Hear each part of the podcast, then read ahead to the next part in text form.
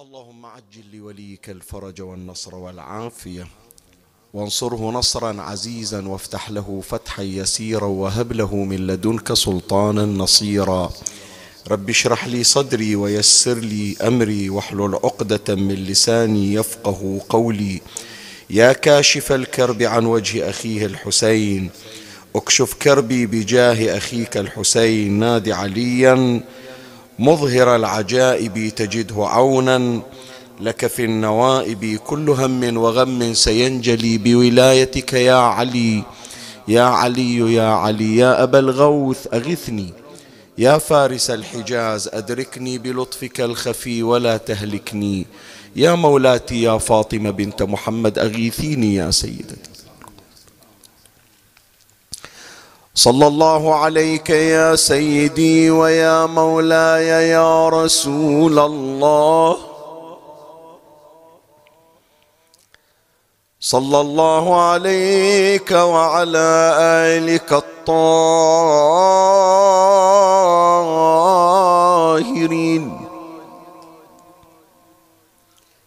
يا باب الرحمة ونجاة الأمة.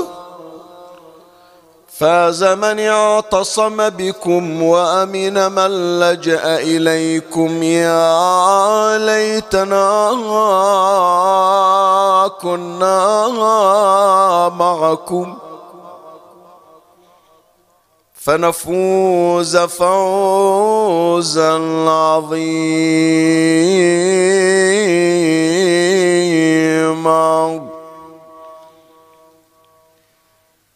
أعوذ بالله من الشيطان الرجيم.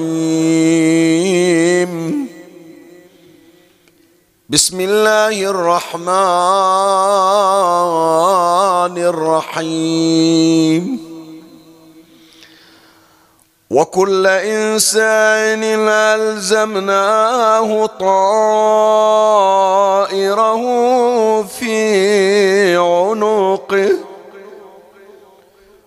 ونخرج له يوم القيامة كتابا يلقاه منشورا. اقرأ كتابك كفى بنفسك اليوم عليك حسيبا.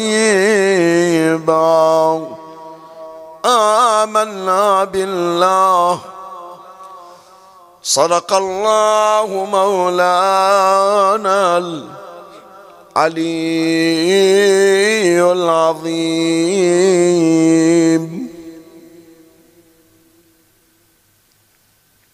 نتحدث اليوم عن محطة الرابعة من المحطات التي سوف نقف عندها في يوم القيامة. والتي يطلق عليها بمنازل الآخرة. ومحطة هذا اليوم بعنوان تطاير الكتب. ترى مجموعة المحطات مجموعة المنازل بعضها متبادر إلى الأذهان. بعضها لا يحتمل أن أحدا لم يسمع عنه مثل شنو؟ مثل الصراط. الكل يسمع عن الصراط.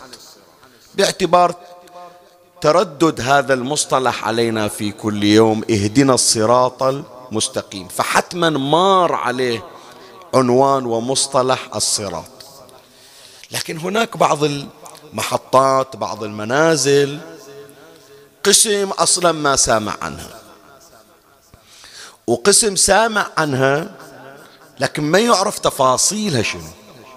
يسمع حتى مثلا أفرض لو بالمجالس الحسينية أو أفرض مثلا أحيانا في بعض القراءات العامة أو يصادف انه يوم من الأيام يجي أفرض يحضر في تجهيز جنازة ويوصل عند القابر ويسمع الشيخ أو الملقن يلقن الميت فتمر عليه بعض الأمور. يسمع مثلا أنه القبر حق سؤال منكر ونكير حق النشور حق. تمام؟ فتمر عليها المصطلحات. ومن ضمنها تطاير الكتب فسامع عن هالمصطلح لكن شنو تطاير الكتب؟ ما يدري. أي كتب؟ وشلون تتطاير؟ يعني على الأقل بصورة إجمالية العنوان عنده لكن تفاصيله غير ملم بها. البعض أحيانا يمر على نصوص قرآنية وروائية. مو جديدة عليه مو أول مرة يسمعها. لكن يؤسفني أن أقول بأنه هذا البعض ما يكلف نفسه العناء يسأل أو يبحث عن المقصود من هذه الآية أو هذا المصطلح اللي يمر عليه واللي يقرأ. يعني بعض الأشخاص خاتمين القرآن مثلا أو مار على هذه السورة أو غيرها أو غير هذه السورة. زين يمر على الآية ما يفهم معناها شنو؟ ما يدري المقصود بها شنو؟ طيب ابحث. اليوم الموبايل بإيدك شيء في متناول اليد. أدخل على الجوجل أكتب في ال Explorer مثلا كذا هذه العبارة شنو المقصود من وراها؟ تاليها إذا أردت الاستزادة إذا أردت التوسع ذيك الساعة أنا مثلا حاضر بمجلس قاعد ويا جماعة يا جماعة أنا سمعت تفسير هالآية مفاد هالآية هالشكل عدل هذا الكلام لو لا أكو بي تصحيح أكو في إضافة لو ما أكو في إضافة. بس على الأقل يكون عندي إلماء. شوف هذه الآية التي ذكرناها. وكل إنسان ألزمناه طائره. زين الطائر شنو هو؟ الله يتكلم عن يوم القيامة. اقرأ كتابك كفى بنفسك اليوم عليك حسيبا. يتكلم عن يوم القيامة. زين من ضمن الحديث في هاتين الآيتين في سورة الإسراء عن يوم مشاهد يوم القيامة وهذا الكتاب القرآن يقول ألزمناه طائره أي طائر؟ يعني شنو؟ عصفور راح يجيبون لك كل واحد طير راح يعطونك كل واحد. ترى أكو ناس هالشكل يعني من أولادنا من تمر عليه الآية يتصور أنه كل واحد يطلع من قبره راح يجيبون له طير يلزمه بإيده ويمشي. لا هو مراد آخر مراد آخر. فخلي الليلة نتعرف يعني هذا كله كمدخل للحديث عن المحطة الرابعة وهي محطة تطاير الكتب. وكل إنسان ألزمناه طائره في وين؟ في عنقه. الطائر شنو هو؟ الطائر المقصود عمل الإنسان.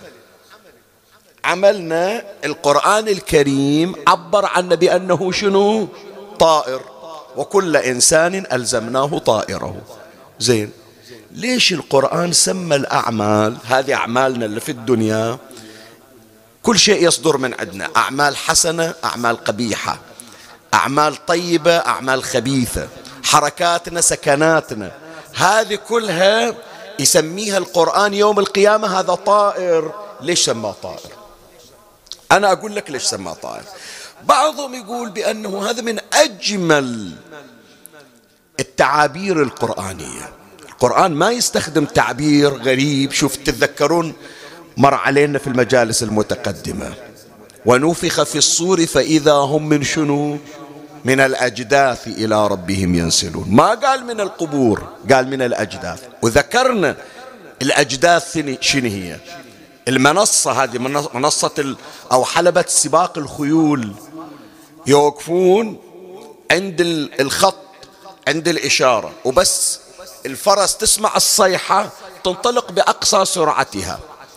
فالله يقول الموتى يطلعون من القبور سراعا ينسلون يعني سراعا. فحتى يقرب الصورة شلون؟ قال شلون أنتم يا العرب من تريدون تسوون سباق الخيل؟ تصفونهم في منصات؟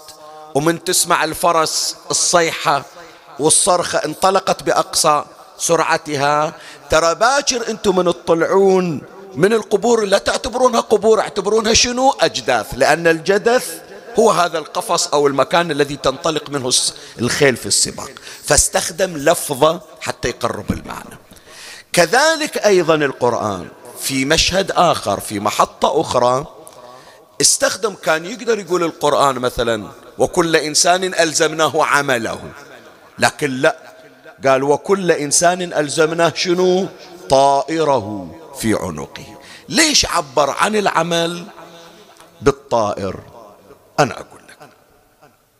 واحدة من أسرار هذا التعبير يقولون لأن القرآن كان عنده مراد مجازي. شنو يعني مجازي؟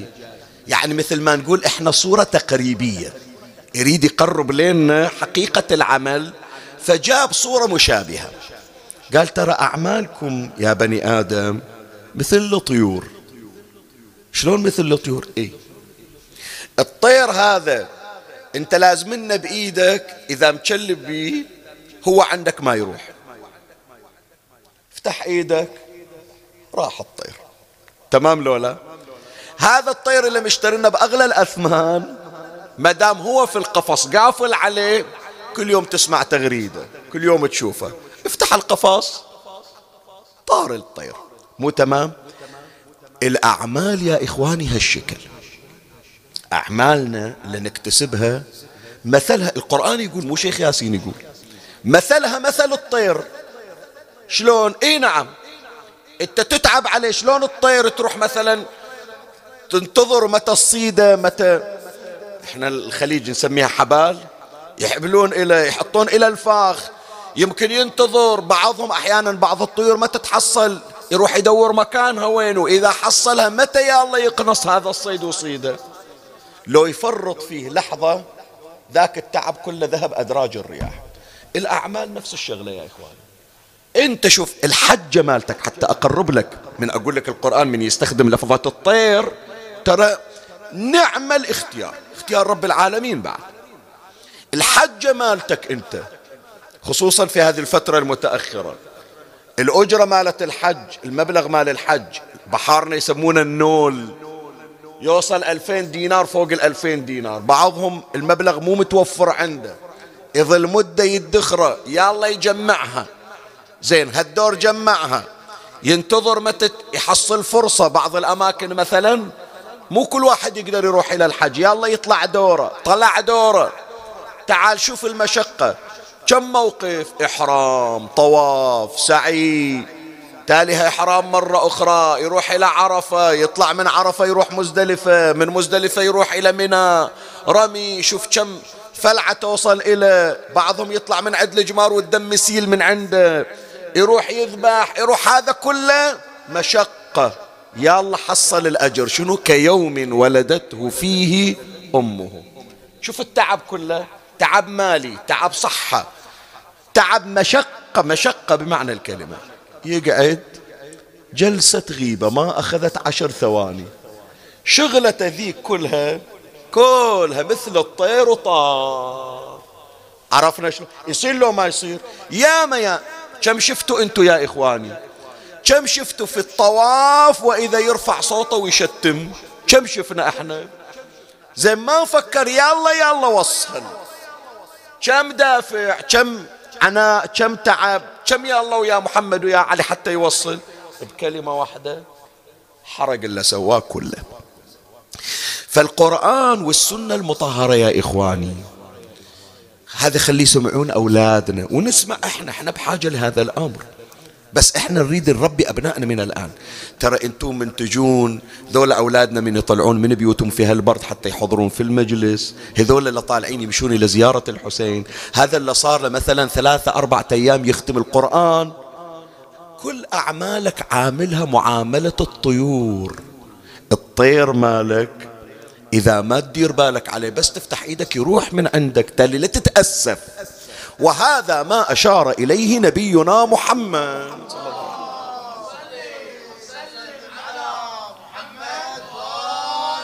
حديث النبي صلى الله عليه وآله قال من قال سبحان الله غرس الله له بها شجره في الجنة. شوف غير قلت سبحان الله وانت قاعد الآن. سبحان الله صارت لك شجرة بالجنة. صارت لك شجرة بالجنة يعني شنو سيد؟ يعني أنت ضمنت لك مكان بالجنة. يعني أنت ضمنت نفسك أنك من أهل الجنة. والا إيش أسوي أنا بجن شجرة إلي بالجنة وأنا محكوم علي بالنار. فاللي عنده شجرة بالجنة يعني ضامن أنه داخل الجنة. تمام. عندي شجرة بالجنة وما عندي مكان أسكن. شخانتها إيش فايدتها فإذا انضمن إلى قصر في الجنة. يعني الشجرة وتوابع الشجرة. هذه حط في بالك إلى أبعاد السطر مو فقط السطر. انظر إلى ما وراء السطر. خلي بالك للرواية. من قال سبحان الله غرس الله له بها شجرة في الجنة.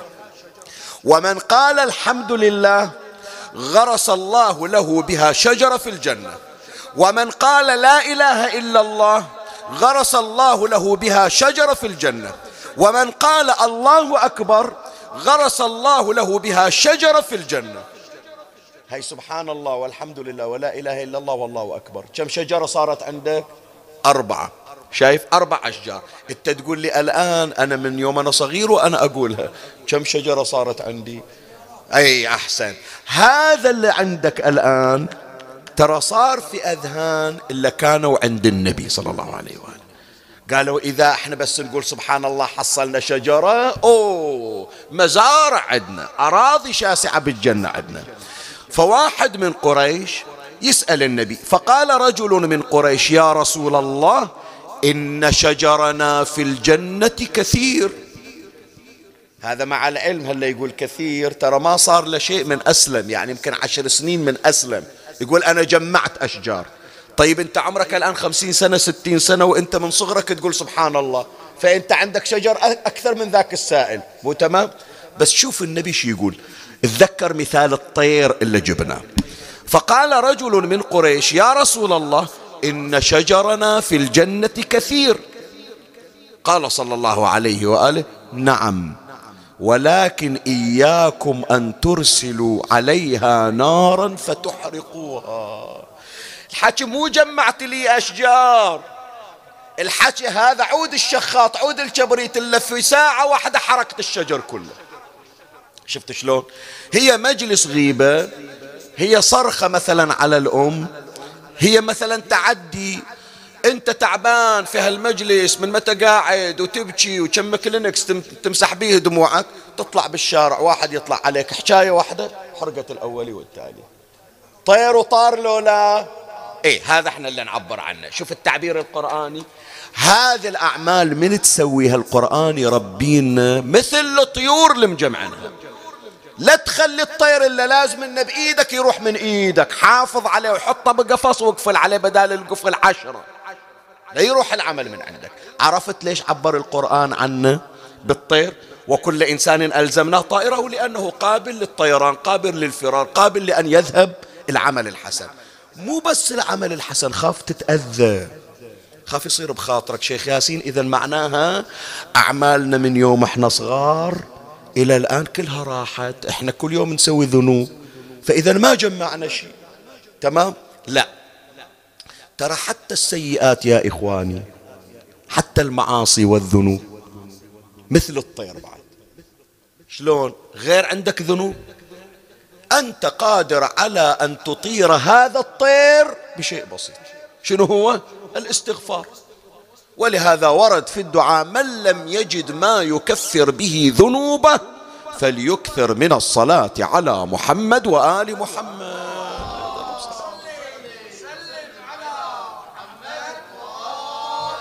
شلون عبرنا عن مثل ما قلنا العمل الحسن مثل الطير إذا ما حفظ عليه يطير كذلك أيضا المعاصي والذنوب.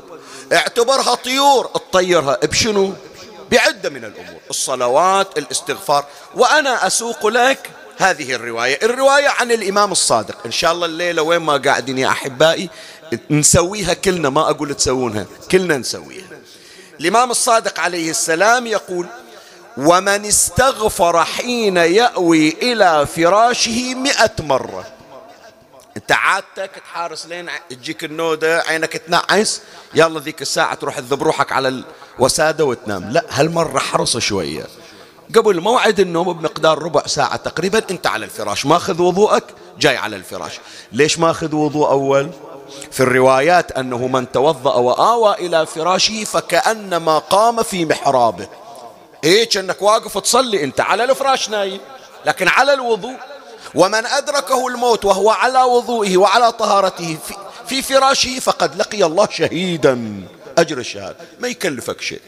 ماخذ أنت مثلا مائية أصبغ الوضوء أتنشف وأرجع إلى الفراش. طيب قبل النوم بربع ساعة شوف حديث الإمام الصادق عليه السلام. ومن استغفر حين يأوي إلى فراشه مئة مرة تحاتت ذنوبه كما يسقط ورق الشجر. أي والله. حاط راسه على الوسادة على ما ينام هو سبحة بيده. أستغفر الله أستغفر الله أستغفر. مية مرة الذنوب تطيح توقع توقع. طيور طارت لو ما طارت. اي هذا تعبير الطائر استخدام عبارة الطائر. يريد القرآن يقول لنا بأن الأعمال مثل الطيور. إن كانت أعمال صالحة فأنت إذا ما حافظت عليها أحرقتها بالذنوب طيرتها مثل الطير اللي طيرته. وإذا كانت أعمال طالحة سيئة والمستجار بالله أنت قادر على إطارتها وإبعادها بكثرة الاستغفار وكثرة الصلاة على محمد وآل محمد.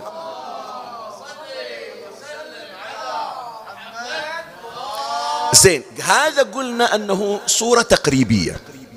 القرآن يقول لك هذا عمل لكن العمل حسب الطير. حتى يقرب إليك كيفية تعاملك مع الأعمال. حسنة كانت أو سيئة. مو بس مراد مجازي مو بس غرض القرآن صورة تقريبية لا. ترى أعمالنا هي اللي نسويها صدق راح تطير. تدري لو ما تدري. فعلا هذا العمل الآن. قعدتك في الحسينية صلاة الليل اللي تصليها قرآنك اللي تقرأ هذه ترى طيور يا جماعة. يوم القيامة راح يصير مثل الطير. شلون؟ أنا أقول لك الآن. شوف كل عمل إحنا نقوم به. هذا ضايع عند الله لو مسجل. أعمالنا مسجلة. زين. عندنا ملائكة وظيفتها تشتغل تدون توثق. هذول الملائكة من أول ما ننخلق إلي اثنين خاصين بي بشيخ ياسين الجمل يوسف عنده ملائكة غير الملائكة اللي عندي. سيد محمد عنده ملائكة غير الملائكة اللي عندي. هذول من يوم إلا تنخلق الملائكة وياك. واحد منهم يشتغل. واحد منهم من يوم اللي الروح تلج في جسدك حتى وإنت في رحم أمك هو شغال لك شلون؟ أنا أقول لك أم مثلا رايحة إلى الحسينية هي حبلى. تقول ثواب الاستماع إلي وإلى الجنين اللي في بطني. هذا بعد ما جاء بعد ما شرف الدنيا. بس شوف الواحد ليش يقولون إنما الأعمال بشنو؟ بالنيات. ولكل امرئ ما نوى. هي حطت في بالها. الثواب ليش أخلي تصير عندي أنانية بس لنفسي؟ أريد ثواب الاستماع إلي أنا وللجنين اللي في بطني. هو بعد الجنين ما طلع من الدنيا لكن ذاك الملك اللي مسجل اللي وياه سجل. إيه. إلى ثواب استماع. شلون هو ما جل الدنيا شهادة ميلاد؟ ما عنده CPR ما عنده جواز ما عنده. قال إيه بس دفتر عنده. الله مخليني أدون إلى. وهذه أمه نوت إلى. نوت إلى العمل. رايحة وهي حبلى الطوف العمرة. ناوية العمرة إلها وثوابها إلى الجنين اللي ببطنها. صار هو بعد في بطن أمه والعمل الصالح يتسجل إليه زين. قبل التكليف. الملك الثاني اللي يسجل السيئات شغال ما عطوه قلم. واقف بس شافت إيده الشكل. إي إي متى يشتغل؟ بمجرد أنه يصل إلى سن التكليف. سن التكليف سن البلوغ طبعا تكلم عنه الفقهاء ومجال ذكره يعني. زين وهذا من رحمة الله عز وجل. الحسنات تكتب للإنسان قبل البلوغ وقبل التكليف. إيه السيئات وقت التكليف. لا ومو بمجرد ارتكاب السيئة. سوى الذنب سوى السيئة. الملك ما يكتب. يقول أعطيه ست ساعات لعله يستغفر. إذا ما استغفر سجلنا عليه عقب ست ساعات. هذه السيئة في كتابه. طيب من وقت تكليفنا إلى وقت خروجنا من الدنيا. من نطلع من الدنيا ياخذونا يودونا المغتسل يغسلونا يحطون علينا الكفن يخلون علينا الحنوط يصلون علينا صلاة الجنازة يشيلون تابوتنا يودونا للقبر يسدون علينا باب القبر. يجون ذول الملائكة الاثنين. قوم شيخ ياسر. خير خير بعد. هالسنين اللي قضيتها خلنا نشوف إيش عندك ما عندك. شلون؟ قال إيه عملك مسجل. وإحنا الآن جايين نكتب أعمالك الصالحة والطالحة الحسنة والسيئة. شلون تكتبون؟ قال نكتب. ومو إحنا اللي نكتب.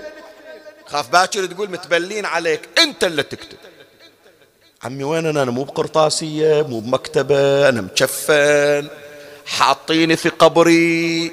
من وين أجيب دفتري؟ من وين أجيب أقلامي؟ قالوا كل شيء متوفر. قطعة من كفنك طبعا مو هذا الكفن المقصود لا. وإنما الكفن النوراني الكفن البرزخي الكفن في ذلك العالم. يأخذون قطعة من كفنه يلا اكتب. قلم ما عندي سبابتك اصبعك حبر ما بي اخذ من ريقك واكتب. فيبتدأ يكتب في هذا الكتاب والملائكة واقفين عليه. سجل. اليوم الفلاني أخرت الصلاة من غير وجه حق سجل. اليوم الفلاني رفعت صوتك على فلان سجل اكتب. يكتبون إلى سجل هالسنة رحت زيارة. كم زيارة عندك؟ والله ما أدري بس أذكر ذيك السنة طلعت ويا ذيك الحملة. لا حاسبينها زياراتك. حاسبين صلاة الليل. حاسبين كم مرة صليت على محمد وآل محمد اللهم صل على محمد وآل محمد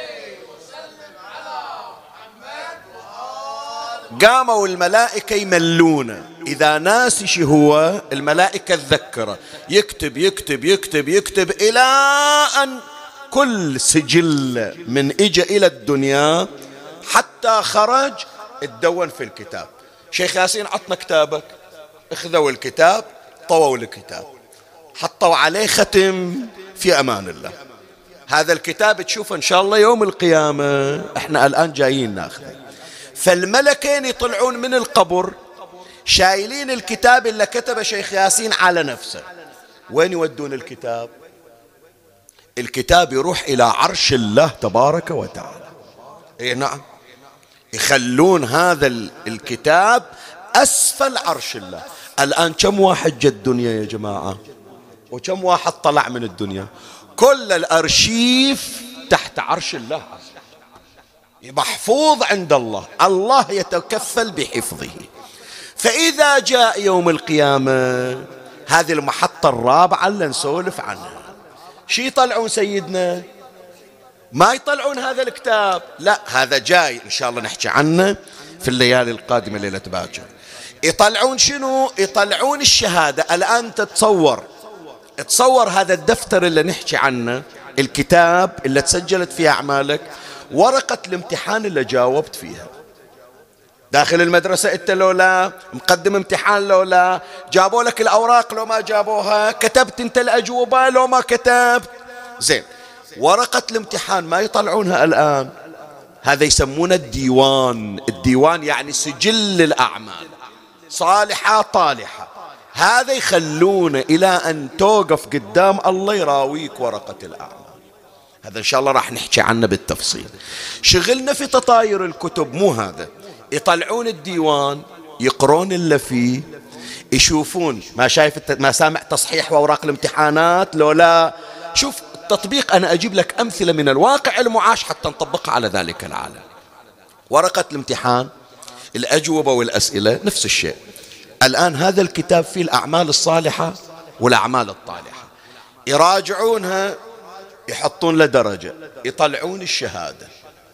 الشهادة هذه تطير من عرش الله وتجي تتعلق الشهادة على رقبتي يوم القيامة. عرفنا؟ وكل إنسان ألزمناه طائره في وين؟ في عنقه. عرفنا؟ هذا كله شوف اللي أسردناه الآن. كله حتى نتكلم عن قضية تطاير الكتب. هذه اللي هي من عقائد المسلمين. حاضرين أنتوا في في دفن الموتى؟ لو لا. سامع هذا الشيخ من يجي يلقن؟ لو ما تسمع. ثم اعلم يا فلان أن ما جاء به رسول الله من عند الله فهو حق وأن الموت حق وأن الغسل والكفن حق وأن القبر حق وسؤال منكر ونكير حق والبعث والنشور حق وتطاير الكتب شنو؟ حق. شنو هالتطاير الكتب اللي هو حق؟ هذا إن شاء الله راح نتكلم عنه الليلة وراح نحكي عنه ونسولف وأبين لك وأنا غرضي يا إخواني أنا أدري كثير من الأشخاص لما يذكرون منازل الآخرة ومحطات الآخرة حتى يدخلون الرعب والخوف وحتى هذا الشخص يقول لا راح أخاف من الله. إحنا حضرنا في المأتم وقالوا منازل الآخرة والله راح يوقفنا. بعض أطفالنا يخترعون حتى نوم ما ينامون. أنا يهمني يا إخواني هم أعطيك إشارة مثل ال alarm red light تشوفها أنت وتعرف بأنه تتوقف. بس أريد أبين لك الجمال الموجود في هذه المحطات. وذكرنا أمثال سابقة. رايح إلى الزيارة رايح إلى الحج رايح إلى المدينة يمر على محطات. هالمحطات ينتظر متى يوصل بالسيارة هو بابا متى راح نوقف؟ أكو محطة إن شاء الله ترتاحون فيها راح نوقف فيها. فإحنا ندور الراحة في هالمحطات. وأنا أبحث عن الأمور الجمالية في هذه المحطات التي سنقف عندها وأحاول أن أسمعك ما لم تسمعه من قبل. فالليلة إن شاء الله المحطة الرابعة نتكلم عن محطة ومنزلة تطاير الكتب. من الله أستمد العون والتوفيق. ومن مولاي أبي الفضل العباس المدد وألتمس منكم الدعاء وصلوا على محمد وآل محمد.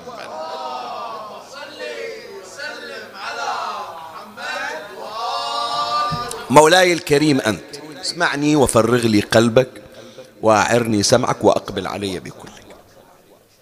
عرفنا الآن هذا الكتاب شنو هو؟ شوف ذكرت لك القصة في البداية. من بداية الأعمال إلى نهاية الأعمال في ساعة الموت وشلون الملائكة تجي تنقل أعمالنا وشلون نكتبها وشلون هي الآن كتبنا عند الله تحت العرش. وصلنا عند هذا المكان. ثم إذا خرجنا في يوم القيامة من القبور واجتمعنا في الحشر الآن تبتدئ الشهادات. الشهادة ما ندري هي شهادة نجاح لو شهادة رسوم تمام لو لا؟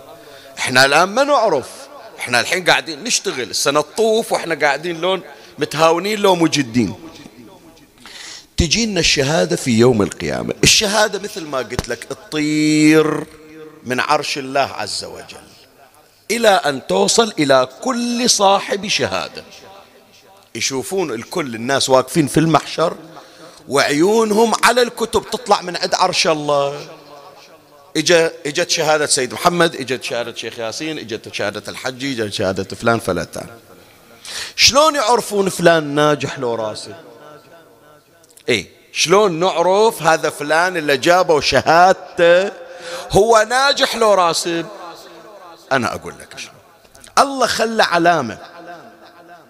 الله خلى علامة. هذه العلامة تعرف صاحب هالشهادة ناجح لو راسب تماما مثل اليوم اللي ينجح بالمدرسة. أكو قائمة مخلينها قائمة نجاح وأكو قائمة يسمونها قائمة رسوم. هذا الناجح ما يحتاج يروح إلى قائمة الرسوم. من يجي يشوف اسمه في قائمة النجاح يعرف بأنه ناجح.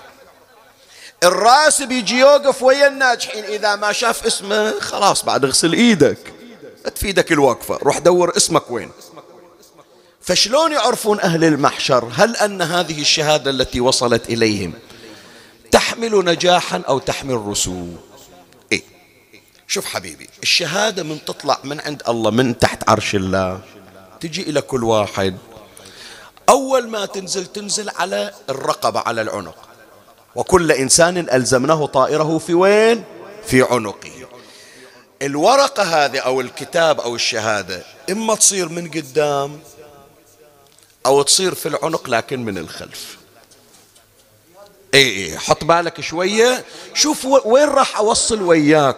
ترى إحنا بعض الأمور نسويها بس ما ملتفتين إلها إلى أثرها. إما هذا ال ال الشهادة الكتاب يطير من عرش الله وهذا أنا أشوفه طاير. أقول ما أدري وين راح يوصل. إن شاء الله من قدام ما يصير ورا. إذا إجا الكتاب وصل صار ورا رقبتي. والعياذ بالله. هذا رسوم إيه تاليها الناس تشوف بعضها هذا فلان الويانا شاء ها شلون صار راسب هذا ويانا بالماتم ويانا بالحسينية ويانا يروح الحج شو مسوي؟ شو مغبر؟ إي راح الكتاب إلى الخلف. صار علامة الرسل لا هذا طلعت الشهادة من عند عرش الله. وين وصلت؟ على صدره معلقة في عنقه. وكل إنسان ألزمناه طائره في عنقه من الأمام. هي علامة النجاح. ليش يا سيد؟ ليش إذا صار هذا الكتاب أو الشهادة من الأمام دليل النجاح؟ وإذا صار من الخلف دليل شنو؟ دليل الرسوب دليل السقوط. إذا الشهادة حط بالك إذا الشهادة في المقدمة من الأمام شلون أنا آخذها؟ إيد اليمين هي اللي تاخذها. اليسار ما تاخذها لا. غير هي إيه؟ غير هي محطوطة من الأمام على الصدر معلقة في العنق. من يقولون وين كتابك ما أقدر أمد إيد اليسار وآخذه. لا. آخذها باليد اليمنى. تمام؟ إذا الكتاب أو الشهادة في الخلف في العنق من الخلف ما أقدر أمد إيد اليمين آخذها شنو؟ اليسار. هذا وين نحصله هالمعنى وين نحصله من تجي تسبغ الوضوء. غير عندنا أدعية لكل فقرة. الحمد لله الذي جعل الماء طهورا ولم يجعله نجسا. اللهم اجعلني من التوابين واجعلني من المتطهرين. من أتمضمض اللهم لقني حجتي يوم ألقاك وأطلق لساني بذكراك. من أستنشق ثلاثا إيش أقول؟ اللهم منو يقول لي؟ اللهم اجعلني ممن يشم ريح الجنة ورائحتها وروحها. مو تمام؟ بعد من أغسل وجهي. اللهم بيض وجهي يوم تسود فيه الوجوه ولا تسود وجهي يوم. وصلنا الآن أريدك أنت اللي تحكي. من أغسل إيدي اليمين إيش أقول؟ اللهم أعطني كتابي بيميني. شوف وين وصلنا الآن. طلعتها إلك بالوضوء لو لا؟ اللهم أعطني كتابي بيميني. ليش ما تاخذ الكتاب باليسار؟ والخلد في الجنان بيساري وحاسبني حسابا يسيرا. ما تمد إيدك إلى الخلف ليش؟ لأن الله عاطنك بإيد اليسار صك دخول الجنة مع محمد وآل محمد. صلى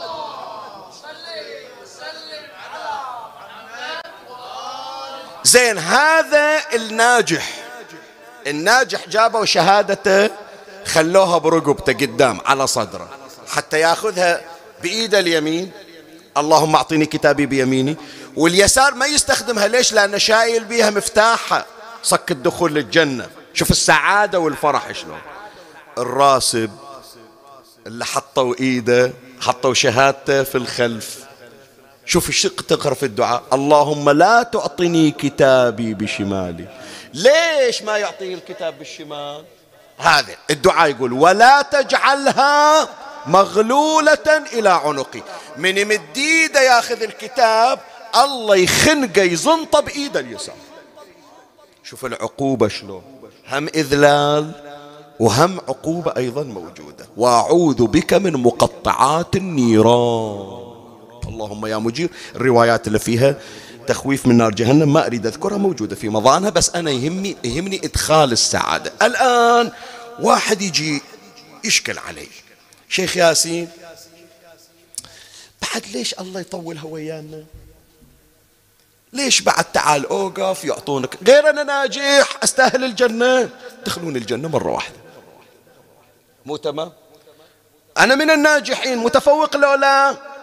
بعد تعال اوقف في المحشر وتطير الشهادة من عرش الله ويجيبونها إلك. شنو السبب؟ لا أكو عدة أسباب. أنا أقول لك واحدة من الأسباب يا إخواني حتى يكون هناك إعلان تفوق ونجاح على مستوى كل الخلائق يدرون عنك أنك أنت ناجح. هي واحدة. هو هذا فلان ناجح وراح يعينونه.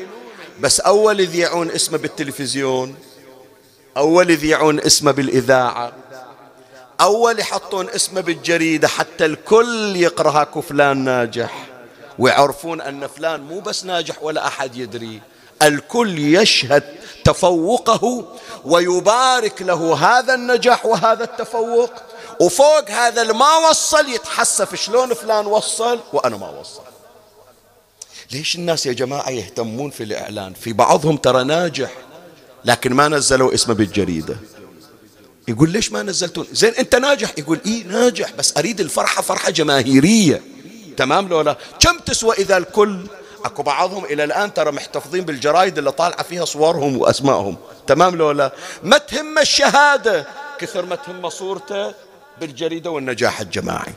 تمام لولا تدري الآن هذه الأزمة بعضهم يعني ما صارت احتفالات في بعض الأماكن مع العلم واصل لهم النجاح. لا ما يهمني النجاح النجاح أنا من الليل دشيت على موقع الجامعة أو موقع المدرسة وعرفت النتائج مالي. بس أنا أنتظر يصير احتفال جماهيري. احتفال يوم القيامة يا إخواني أكثر من احتفال الدنيا. أصلا لا قياس. ليش؟ أنا أقول لك.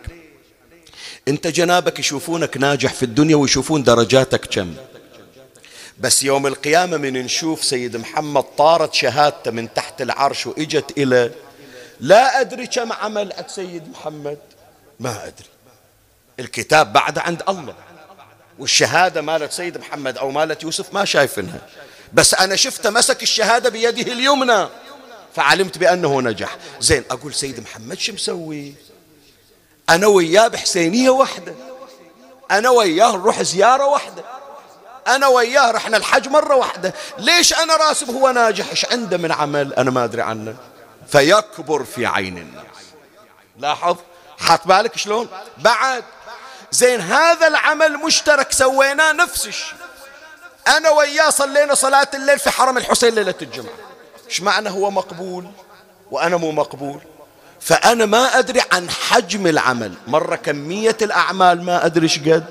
ومرة حجم الأعمال ما أدري قد تمام لو لا؟ بعد فوق هذا يا إخواني حط بالك أبو علي من الشهادة تصير عندي وأنا ناجح. الناس تشوف الذنوب والمعاصي؟ ما يشوفون الذنوب والمعاصي. ولهذا يا أحبائي هذا الإعلان بالنجاح والتفوق يظهر الناس أنهم بمقامات عالية دون أن يعلموا حجم الأعمال ولا كمية الأعمال. ولا الذنوب ولا المعاصي. صرنا نريد تطاير الكتب لو لا؟ إيه هي واحدة. الشيء الثاني الآن في الدقائق الأخيرة حتى نختم. وهذا صار أكثر حديث مشوق في بحث هذه. تدري ليش تطاير الأعمال؟ تدري ليش الله يوقفنا في هالمحطة؟ أنا أقول لك حتى ترى الستر الجميل من الله عز وجل. هذه يمكن أول مرة بعضكم يمكن كثير من عندكم أول مرة يسمع. الشهادة وصلت. اسمعني. الشهادة وصلت. استلمتها أنا ناجح بأي إيد؟ منو يريد؟ اللهم أعطني كتابي بشنو؟ بيميني. زين. هذه الآن الشهادة بإيدي اللي ويانا في البث حطوا بالكم. الذنوب صايرة قدامي. بالخلف حسنات ما فيها ذنوب. أعيد الكلمة. أنا في حياتي مسوي ذنوب ومسوي حسنات. مسوي سيئات ومسوي حسنات. الذنوب الذنوب أشوفها أنا قدام. حاط الشهادة بإيدي. أشوف الذنوب بعيوني. اللي وراء الآن يشوفوني لازم هذه الورقة. يشوفون الحسنات ما يشوفون الذنوب. ستر الله على عبده فيرون الأعمال الصالحة ولا يرون الأعمال السيئة. زين فإذا بعد ما تحاسب هذا إحنا ما حكينا عن الحساب سيد الحساب إن شاء الله نتكلم عنه في الحلقات الجاية. فإذا هذا العبد شاف بأن الله ستر عليه قبل بدء المحاسبة والمحاكمة يطمع في ستر الله أكثر وأكثر. شلون الم... حتى الملائكة اللي وياه. حتى الملائكة هو هذا العبد يحكي ويا الملك يقول له ليش الجماعة ما يشوفون الحسنات؟ ما يشوفون السيئات ما يشوفون إلا بس الحسنات؟ يقول يقولون له انعم بستر الله عليك حتى إحنا ما نشوفها بينك وبين ربك بس يا ستار العيوب يا الله. زين أقرأ لك هي الرواية التي تنعش قلبك أكثر وأكثر. الرواية عن إمامنا الرضا عليه السلام.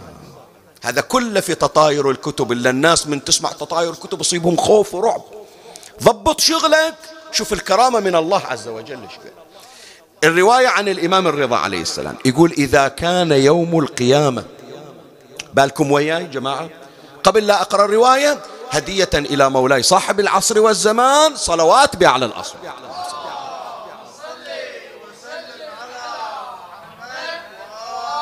الرواية عن الإمام الرضا عليه السلام يقول إذا كان يوم القيامة أوقف الله المؤمن بين يديه وعرض عليه عمله فينظر في صحيفته. شايلينها بيده وطالع. فينظر في صحيفته فأول ما يرى سيئاته. أشوف المعاصي. هذه المعاصي صايرة قدام قاعد أطالع السيئات الآن. فأول ما يرى سيئاته فيتغير لذلك لونه.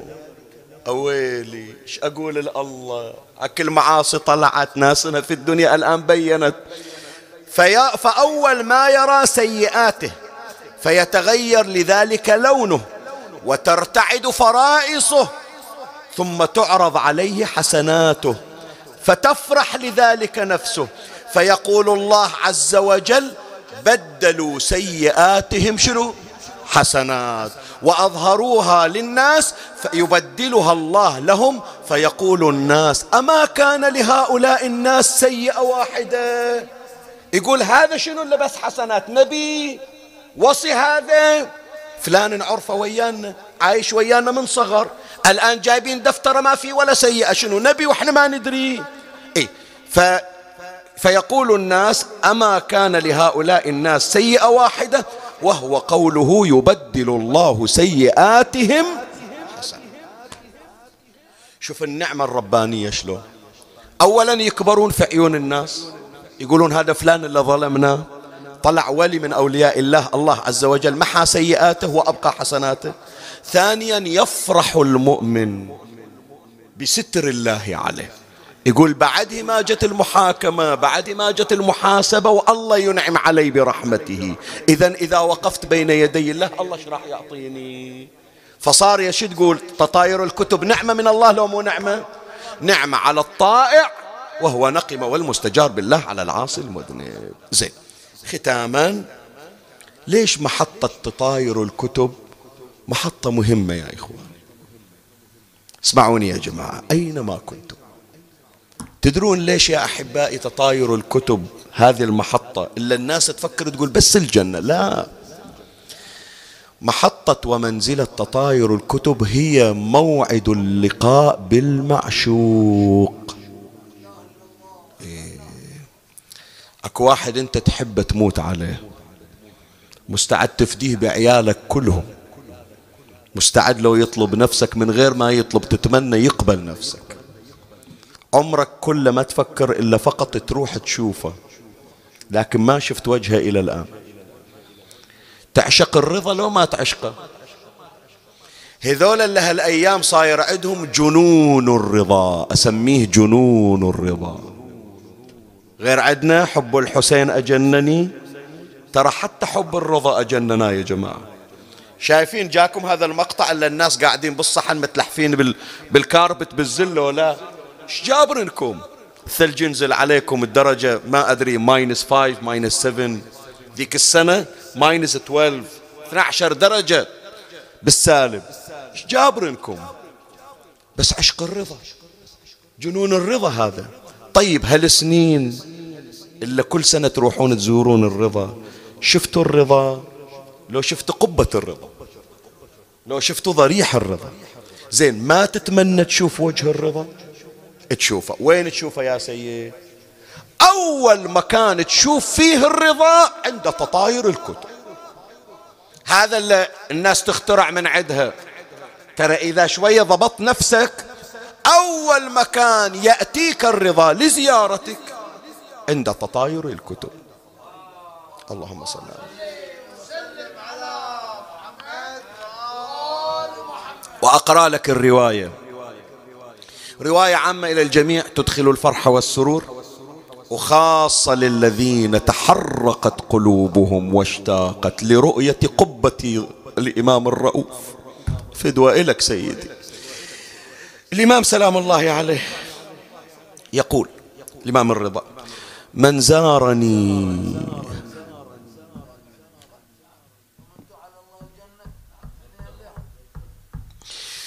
من, من زارني على بعد داري ومزاري أتيته يوم القيامة في ثلاثة مواطن. مو هو قاطع تذكرة وجايني أنا اللي أتعنى له. أنا اللي أتلقاه. أمه ما تدري عنه أبوه ما يدري عنه عياله ما يدرون عنه أنا اللي أدري عنه. أردها إلى جيته إلى مشهد عندي. من زارني على بعد داري ومزاري أتيته يوم القيامة في ثلاثة مواطن حتى أخلصه من أهواله شنو هي؟ قال إذا تطايرت الكتب. أول ما الشهادة تطير من عرش الله جاية قبل لا يتلقاها بيمينه. الإمام الرضا لسان حاله يقول أنا برسم الخدمة اللي أتلقى الشهادة وأدفعها إلى بيده. فدوى إلك سيدي أبا الحسن. أعيد الرواية. من زارني على بعد داري ومزاري أتيته يوم القيامة في ثلاثة مواطن حتى أخلصه من أهوالها. إذا تطايرت الكتب يمينا وشمالا وعند الصراط وعند الميزان. راح يشوف وجهي. ما يشوف قبة ولا شباك يشوفني واقف وياه. هذا علي بن موسى الرضا.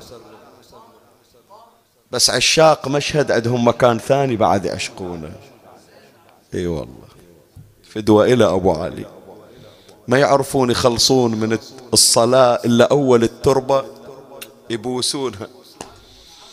يحطها على عينه. حتى بالقبر. قال خلوا هالتربة إلي بقبري.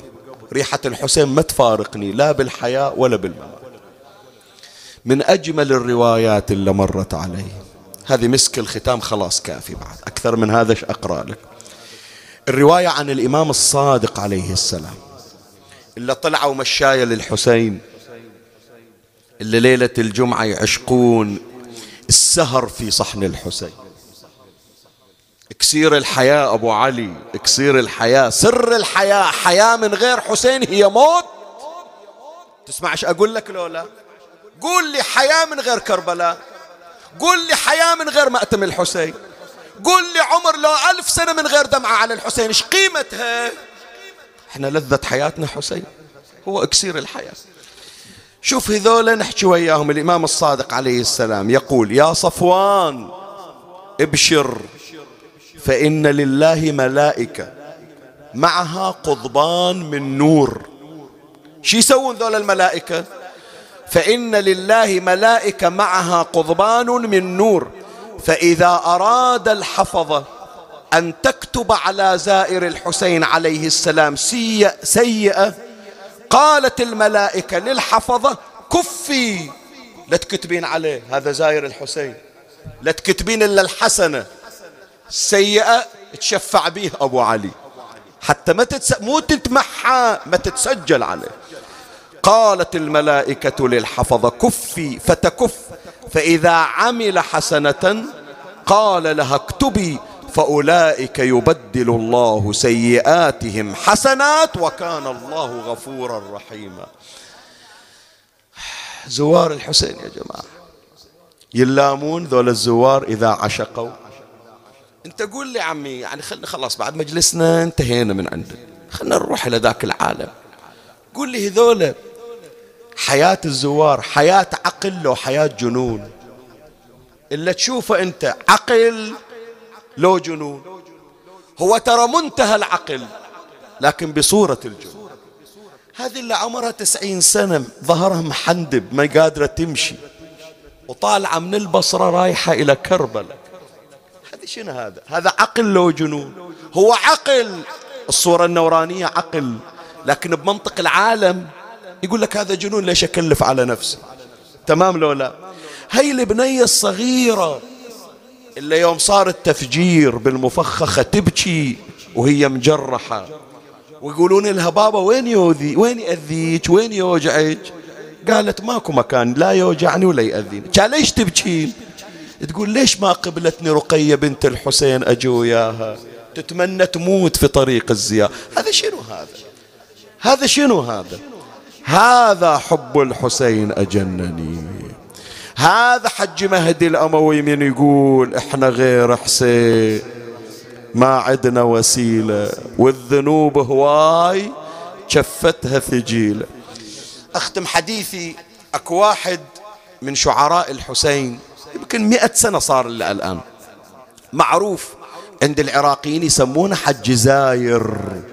إذا سامع عن حج زاير من أهالي طويريج. هذا من عرف بأن الزيارة للحسين مو ضايعة. واللي يوفق أن يسجل من زوار الحسين مو قصة الوصول يا جماعة قصة القبول. إذا الوصول ترى حتى شمر وصل لكن مطرود مو مقبول. بينما المقبول يمكن ما وصلت رجله إلى كربلاء لكن هو مقبول عند الحسين. هذا اللي يعرف قيمة الزيارة.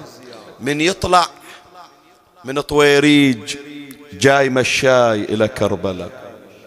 شوف عقيدته ويقينه مذكورة بديوانه. الناس تمشي وتهم ما ملتفتة الآن لو أسأل المشاية اللي مشوا إلى الحسين كم خطوة مشيت؟ يقول لك ما أدري. ما أدري. تمام لو لا؟ شايف واحد يحسب كم خطوة؟ لكن هذا حج زاير قبل مئة سنة. يمشي ويحسب الخطوات يقول هذه باكر أطالب الحسين بيها. يقول كل خطوة مسجلة عند الحسين إذا أنا ما أعترف بقيمتها الحسين يعرف قيمتها. من زارني زرته ولو كان في النار أخرجته. فلهذا نظم هالقصيدة يقول يحس نحسب على حسين خطو إن شاء الله هذه من باكر. من تطلع إلى الحسينية وكذا حط بالك إلى كل خطوة. جابر بن عبد الله الأنصاري يقول لعطية العوفي يا جابر يا عطية قصر الخطى أما علمت أننا نمشي على أجنحة الملائكة. عرف الكرامة اللي عاطنك إياها الحسين لا تضيعها من عندك. يقول نحسب على حسين خطو نحسب على حسين حساب. ونحتج بابن داح الباب. كل من تمسك ما خاب عن باب مالك عدوا. نحسب على حسين خطو خلي أعيد البيت بس تتأمل بمعنى. شوف يقينه شلون. يقول نحسب على حسين خطو نحسب على حسين حساب. ونحتج بابن داحل باب كل من تمسك ما خاب عند باب مالك عدوا. باب مالك وين? جهنم. ما ما تفتح لهم أبوابها جهنم. الحسين متشفع بيهم. فيحكي ويا الحسين هذه من وصل وشاف كربلاء. صح. قال جيتك أنا من طويريج. يحكي ويا الحسين. جيتك أنا من طويريج. جوعان. وامشي على الريج. تحضر إلي بوقت الضيج. بالجفن لما انغطوا. يا أبو علي من جردوني من هدومي وأنا على المغتسل. لا مرتي وياي لا عيالي وياي. أنت تحضر إلي وتدير بالك علي يا حسين. فهذا حج زاير يوم فارق الحياة. ورا الفاتحة شافوه بالنار. عفوا. شافوه بالموت.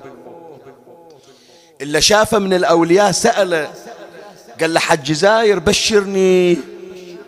شلون وضعك؟ أمورك شلونها؟ إن شاء الله شفت الحسين. فهو هذه نظمها حج زاير بالطيف. يعني عقب الموت مسجلة إلى بالديوان. شافوه عقب الموت. شي يقول؟ يقول إحنا ابو السجاد ما يرضى بهضمنا. ما قبل علينا الحسين. إحنا ابو السجاد ما يرضى بهضمنا. وبوجود النار ما تلمس عظمنا. يا حسين إذا شئت النجاة. فزر حسينا. غدا تلقى الإله قرير عيني. وحاشا أن تمس النار جسما. عليها غبار. خلينا نقرأ أبيات حج زاير نختم بيها.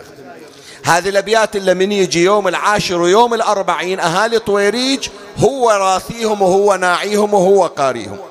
وصارت أنشودة الدهر. إلى الآن الكل يحفظها صغير كبير. وين ما قاعدين خلينا نقراها. بنية الله يعطينا إن شاء الله. وندخل إلى صحن الحسين.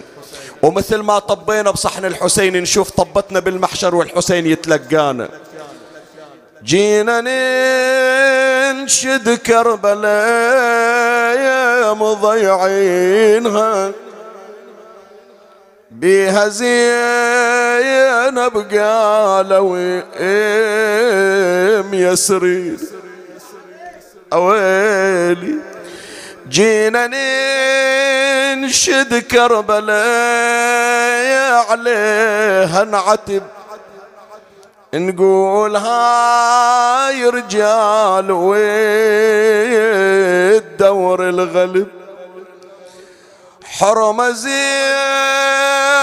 بيش ما طلوب بذني فوق ذبح حسين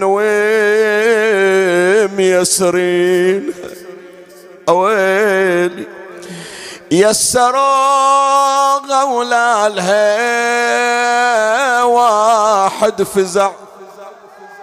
وشال حد ضعونها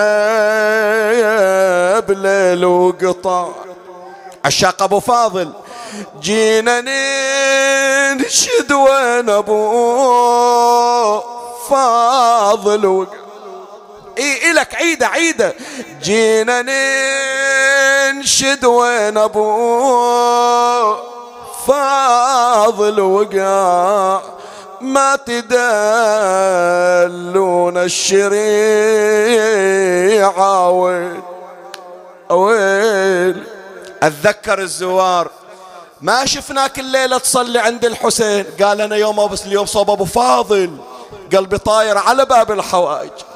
أعيد أعيد من عيني. حاضر بالشوف يسروا غولا الهي واحد فزاع شال حاد ضعونها بليل وقطع تقرا البيت لولا. جينا ننشد وين أبو؟ عيني عليك بارده ها ما تدلون الشريعة وين؟ إيش بتسوي إذا شفت العباس؟ بس أشوفه والعتاب مني يزود. واضربوا فاضل علي النخوة يجود حق عذره يقول ما قطوع الزنود.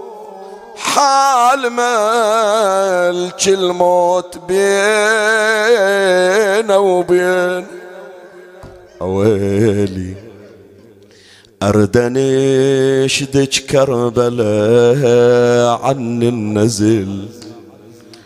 بالله قولي لي وقولك ما يزل. ش عندك؟ زينب تركب اليتامى على الهزل. زينب تركب اليتامى على الهزيل. لو علي السجاد قام يعينها عليل ومظلومة شلون يركبون ستين يتيم ويتيمة أردنيش دج كربلاء عن النزيل. شلون ضاع عن الحرم شال بلا دليل كان قلت لي عاون هالعليل بالمرض مشدوه وين وين؟ إلزم قلبك هذا بيت الختام هو بيت القصيدة صدق مؤذيها. أردني اشدك هم صدق بالشام عيد طويب طشت الذهب راس أردنيش دجهم صدوق بالشامعي حطوي طشت الذهب راس الشهيد. كربلاء ورد سيلك زينب بمجلس يزيد. قاعدة لو واقفة مخلينا. زينب واقفة ترفع رجلا وتضع أخرى. والحبل قد وضع في عنقها ويدها. وتنظر إلى رأس الحسين والخيزران تكسر أضراس. هذا الأبيات صدق يعني مؤلمة مؤلمة مؤلمة. الشاق زينب بالذات يمكن تحرق قلوبهم. تحكي ويا أخوة تقول له أقدر ما أقدر والله يا أبو علي ما أقدر أنا ما أقدر بعد على الهضوم ما أقدر ما أقدر. خويا قلبي لو أن صخر مرمار من هالمصايب جات فطر خويا خويا خويا خواتك ترى توقفن حسار يا علي توقفن حسر وامر خطيب صعد المنبر. شتمني يا خويا وشتم حيدر. والله لا مرد قلبك الليلة. خويا ويزيد فوق العرش مستار آمر خطيب أصعد المنبر. شتمني يا خويا وشتم حيدر وعقب الحبس بالسجن أمر يا حسين والله السجن أقشار. ليش؟ خويا يا حسين والله السجل اقشر اقشر ما يمنع من البرد والحار. يا أبو علي من الشمس وجهي تقشر. من الشمس وجهي.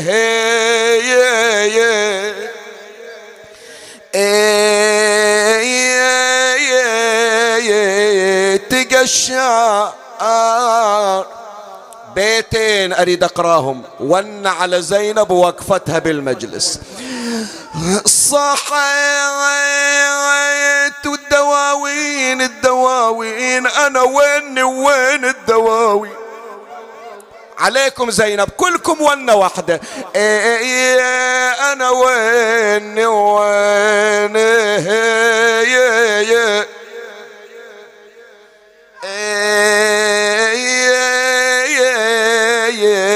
الدواوين الدواوين الدواوين أنا وين والشامات من وين؟ أنا مخدرة عباس. إلك البيت إيه أنا مخدرة عبايا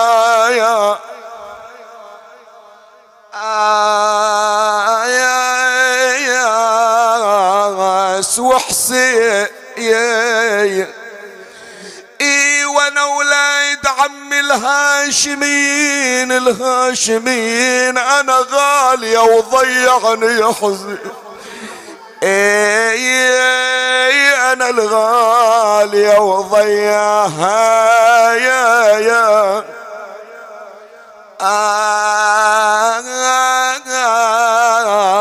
عني حسين والله حق مولاتي. أنا مجلسي الان راح أختمه. الأبيات اللي عندي كلها قريتها. بس كني أشوفها سيدتي واقفة على الباب تقول اقرأ هالبيت واختم بي.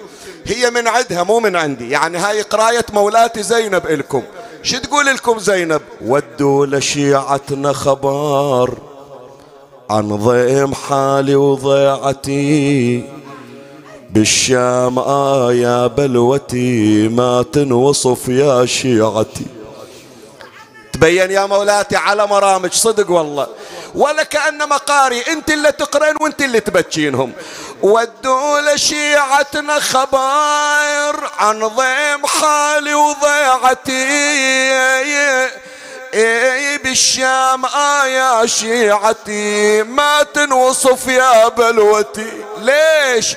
ويا العليل ويا العليل مكتفة والحبل جرح رقبتي.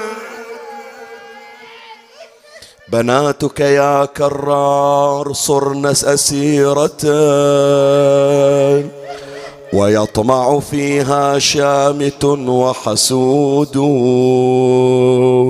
يسب أبوها عند سلب قناعها. ولا ستر إلا ساعد وزنود. علي بويا يا داح الفوارس بالأمس لي هودج وحارس. بويا واليوم يدخلون المجال اللهم صل على محمد وآل محمد. أمن يجيب المضطر إذا دعاه ويكشف السوء. أمن يجيب المضطر إذا دعاه ويكشف السوء.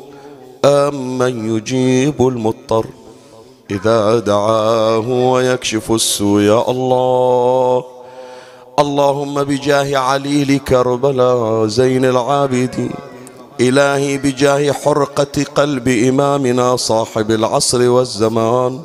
إلهي بجاه كساء رسول الله وبجاه فاطمة وأبيها وبعلها وبنيها. والسر المستودع فيها اشفهم بشفائك يا الله.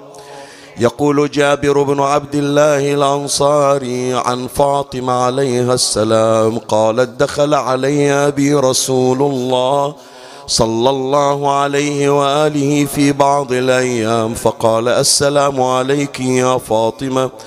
قلت وعليك السلام. قال إني أجد في بدني ضعفا. قالت أعيذك بالله يا أبتاه من الضعف قال آتيني باليم بالكساء اليماني فغطيني به. قالت فأتيته بالكساء اليماني فغطيته به وجعلت أنظر في وجهه وإذا بوجهه يتلألأ كأنه البدر في ليلة تمامه وكماله.